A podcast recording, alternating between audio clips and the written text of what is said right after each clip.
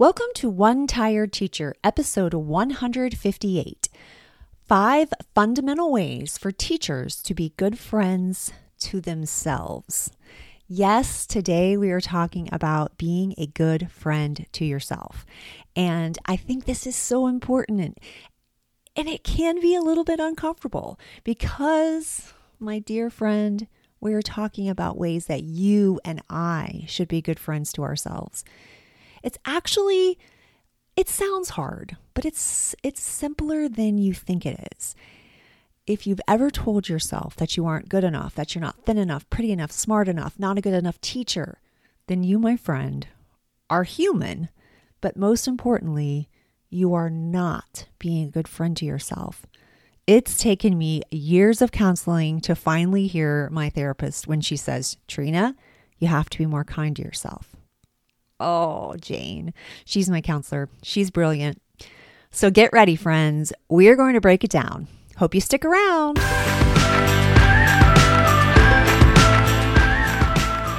Welcome to One Tired Teacher. And even though she may need a nap, this teacher is ready to wake up and speak her truth about the trials and treasures of teaching. Here she is, wide awake. Wait, she's not asleep right now, is she? She is awake, right? Okay. From Trina Deberry Teaching and Learning, your host, Trina Deberry. Hey, okay. Did I get you thinking in the intro before you skip the part where my friend Chris asks if I'm asleep? Okay, well, I'm wide awake today and I want to talk to you about being a better friend to yourself. Now, I think it's very common for teachers and women to put ourselves down. Not only do we have this insane pressure from society to be perfect, but we also have a system that pits teachers against teachers. Systems of competition and oppression often are built on the low self-esteem of the people in it. So things like data walls and test scores and teacher evaluations are the perfect tools for having all of us question ourselves. How sad is that? So what can we do about it? How can we actually heal our wounded hearts? So we can start by being kinder to ourselves. We can start by being a better friend to others and to ourselves. Being a better friend to yourself is simple. It's essential, and it's totally within your control. The first thing we need to think about is, what does it mean to be a good friend? What does it mean? How do we treat a person as a friend? Like, what do we do? And they know that they're our friends. First of all, we speak kindly to them. We don't talk badly to them. We don't talk about them. We speak with empathy. We speak with compassion. Also, we forgive them when they make mistakes. Now, people make mistakes. Sometimes that happens. We all make mistakes. We're all going to do something that hurts someone else, and we're going to do something that hurts ourselves. So it is so important for us to be forgiving. We also check in with them frequently. We just want to know how they're doing, and we want to see how they're holding up, especially when things are rough. And people, things have been rough a lot lately. Another thing that we do to be kind to friends is we always have their back. I love that about, I have a friend who I feel like always has my back. I know that I can go to her when I need someone to be like, okay, you want me to kick their ass? And I just said a bad word. Hopefully you're not playing this in front of your child, but it is so true. Like, you feel like sometimes you need friends that are like, give me the bat. And we're going on a rumble. And I feel like it's important to feel like, you have friends that have your back. Another thing that we do to show that we're a good friend is we are genuinely happy for them when they have a success or an accomplishment in life or in the classroom. Even those small ones really matter. Like when a student who has not been engaged all year, who's been drawing on his desk, finally is motivated to learn. I mean, wait a minute. Heck, who am I kidding here? That's not a small accomplishment. That's a huge accomplishment. They must have been doing Makerspace. No, I'm just kidding. But we have to celebrate these things with our friends. We have to validate the things that they're going through. And I think that's important. We also pay attention. We notice when something isn't right rather than pretending that it's not there. We listen and we show empathy. So those are some of the things that we do when we're trying to be a good friend. And I'm sure there's plenty more things that you can think of, and maybe even examples of people that have been a really good friend to you.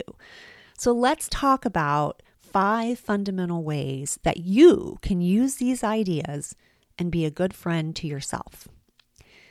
Because it is important. It is really important that we take care of ourselves as well, especially when we're in environments that don't necessarily take care of us. Now, some of us are in great places. We're surrounded by people that we feel like are another family, and that is a beautiful thing to have. I remember feeling that way for so long, for years at a school where I was at a school for this one same school for 14 years, and I did feel like those women were another family for me. I think it's so important to have that kind of environment, but I don't think you find that all the time. I've been to different schools. I never found that same feeling again. And I felt very blessed at that time, and then I felt very discouraged. So I had to be a friend to myself, and that can be hard, but I'm going to share some ways. So the number one fundamental way that you can be a good friend to yourself is stop the negative self-talk. This has to go, people. One trick. Now, I'm the worst with this. Like I do it constantly. I don't even realize how much I'm doing it sometimes. And I was watching,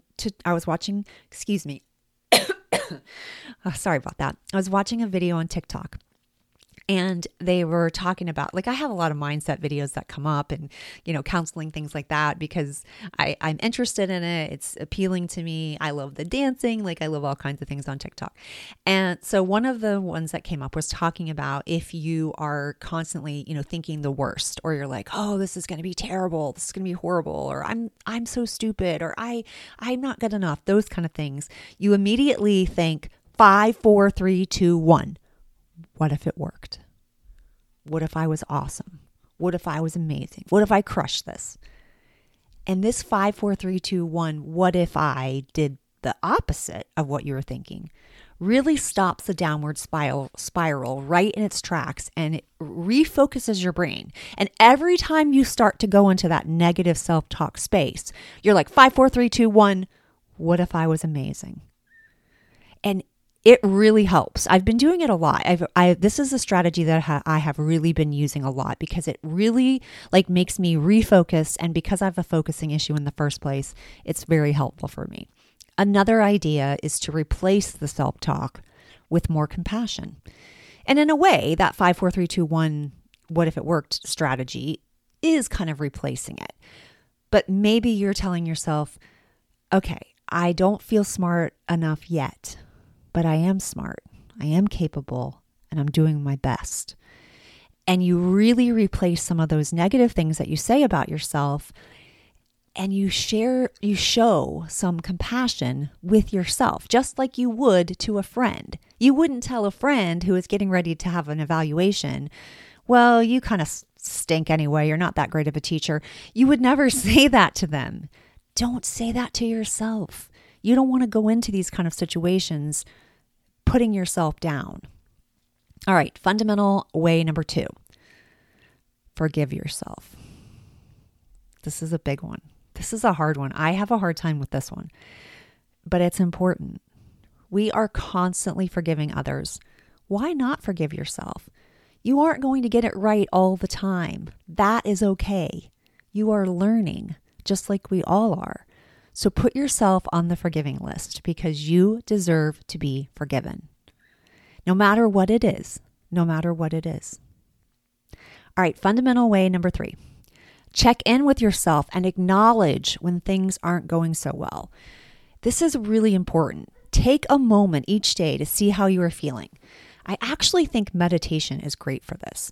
I started using Headspace in December, and it has been a game changer for me. I actually do it every single morning, and it forces me to check in with myself. I do it more frequently when things are harder, like if I start to get in my own head, or the fear starts to come, or I start feeling overwhelmed.